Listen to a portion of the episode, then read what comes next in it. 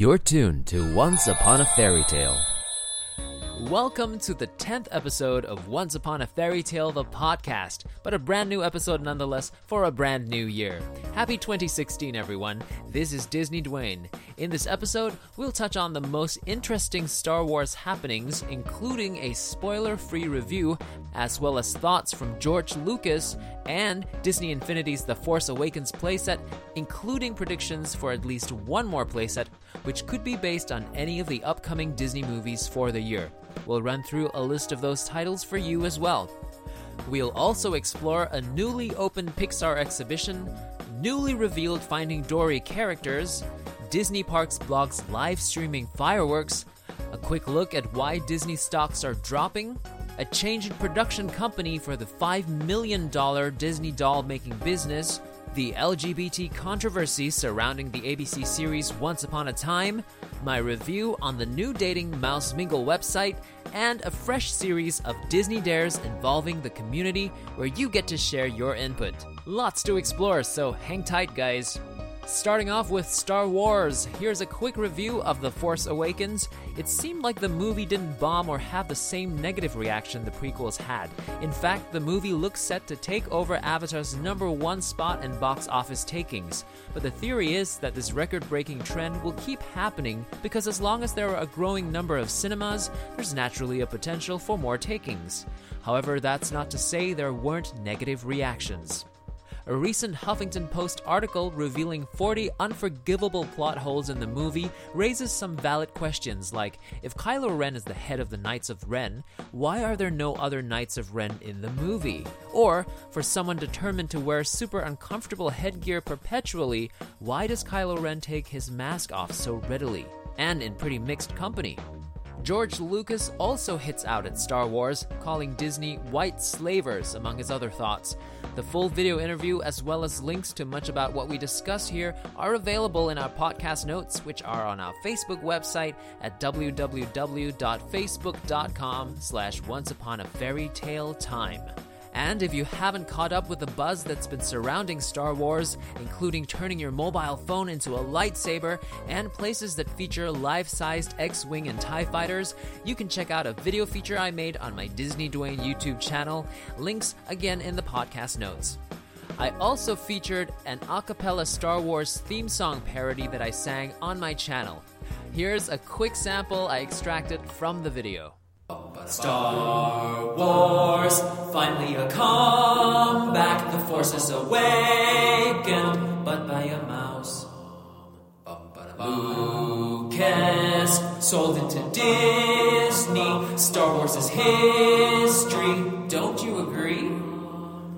At the launch, celebrities all flock for a chance to see how J.J. Abrams did this movie.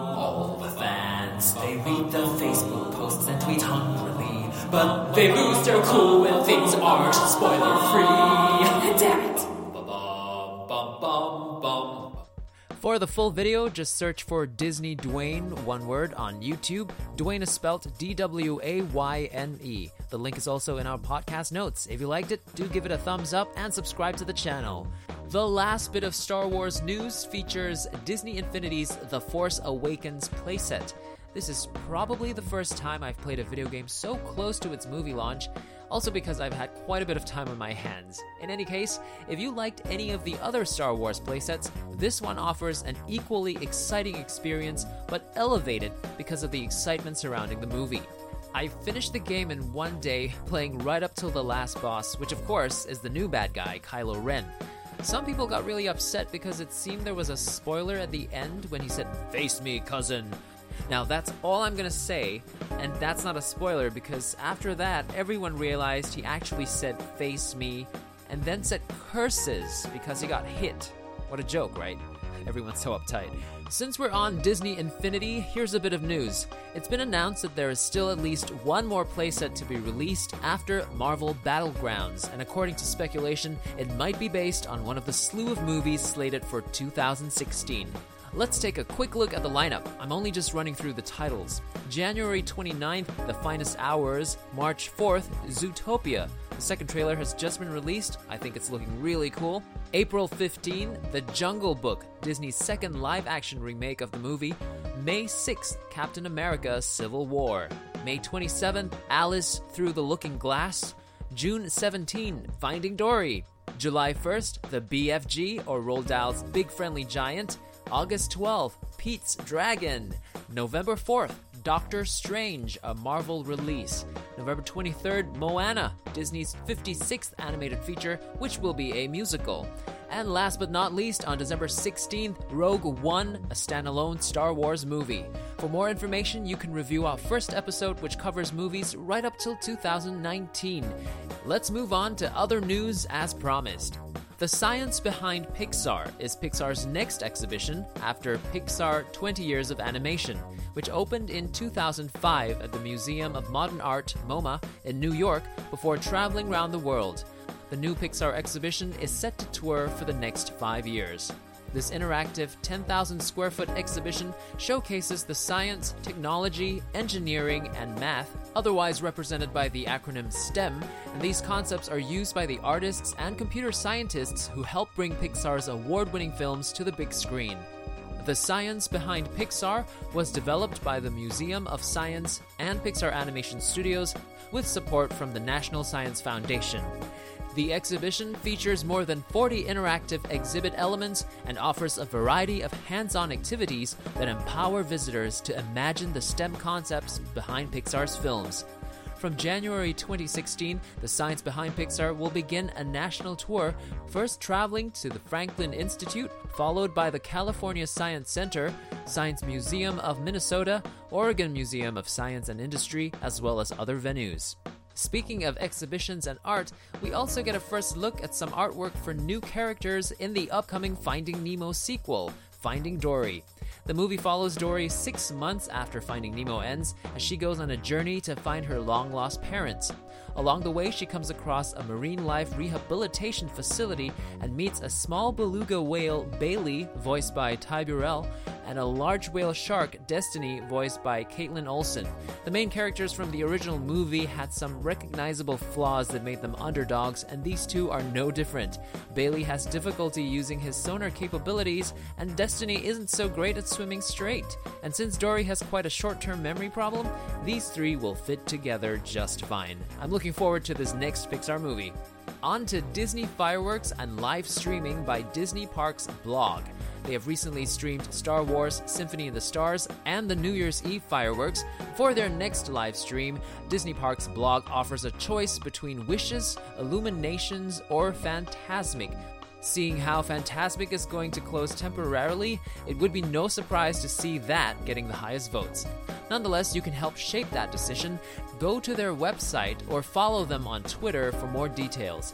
You can also check out both fireworks shows in the Disney Attractions and Events playlist on my Disney Dwayne YouTube channel. In other news, Disney stocks go down. Even Star Wars is not able to currently save it. More than $10 billion have been sliced off the company's market value. All eyes are looking toward ESPN, in which Disney has a stake in, as part of the declining cable revenue.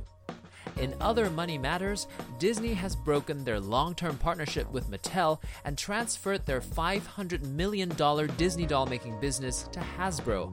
Disney felt that Mattel had been neglecting the Princess franchise, focusing too much instead on Barbie, while releasing their own Princess type line called Ever After High, which features teenage daughters of characters from fairy tales. Depending on when you're listening to this podcast, I should have made a feature comparing the difference in design of dolls between Mattel and Hasbro, as well as the Disney Store dolls. Be sure to check that out. Let's move on to another bit of a sore topic. About mid season 5 of Once Upon a Time, Entertainment Weekly released an interview with Lana Parrilla, who plays Snow White's evil queen, also known as Regina Mills in the series. In this interview, Lana said she sees the relationship between her and Snow White's daughter, Emma Swan, as that of best friends or sisters. Now, that has caused many angry reactions from fans who believe in Swan Queen. Swan Queen is a term that is developed out of a projected lesbian relationship dynamic between these characters by these fans who are also known as shippers. The Urban Dictionary defines ship as a verb endorsing a romantic relationship popularized in fanfiction circles. We can only wait and see what the future holds for the series. Meanwhile, if you're interested, yes, you guessed it, I have made a feature on my YouTube channel covering this very topic. Check out the podcast notes on www.facebook.com slash onceuponafairytaletime for the link info. Go ahead and like our Facebook page as well for future updates. Disney fans looking for like minded Disney enthusiasts for dates can now turn to Mouse Mingle, a new online Disney dating website. I went ahead and set up a profile for myself, and here are my thoughts on the website. I feel like it's still in the very early stages of development where they need to refine stuff. At present, it seems like everyone is a 100% match with the occasional 0% match. Where are the in betweens? On the plus side, they have a very nicely set up form to fill lots of interesting details about yourself, such as what type of Disney shopper are you? What is your best Disney memory? Least favorite Disney movie and why? And what are your non Disney passions? Majority of users haven't uploaded the suggested 10 photos or filled out much of their personal details. There's also still a lack of members in many areas of the world. You don't have to pay to set up an account, but upgrading to Deluxe or Premium has the same benefits of allowing you to chat, read, send, and reply to messages. Deluxe is based on per month, while Premium offers a discounted annual fee. However, it's not clear if you'll receive notifications of incoming messages without a paying account. I suspect you would because it is in their interest to get you to pay so you can read any messages that come your way. Mouse Mingle has also hosted its first event, a New Year's Eve party, which includes a screening of The Force Awakens at the El Capitan Theater and an after party to ring in the new year on the rooftop of Madame Tussauds. Tickets were sold at 75 US dollars to Mouse Mingle account holders. Our last feature is on something I personally conceptualized in hopes to start and build a fun Disney community. It's called Disney Dwayne Dares, and each dare I put out is really a challenge to get involved in a Disney related activity. The first dare is one to do with reflexes. I'm hoping to pick and feature the top five participants who can spell supercalifragilisticexpialidocious in record time. To enter, simply compose a tweet on Twitter using the video function and record yourself spelling supercalifragilisticexpialidocious. Post the tweet making sure you hashtag Disney Dwayne Dares, one word, and compare yourself to other entries. Try again if you must. To find out more, you can also watch a video I made on my channel.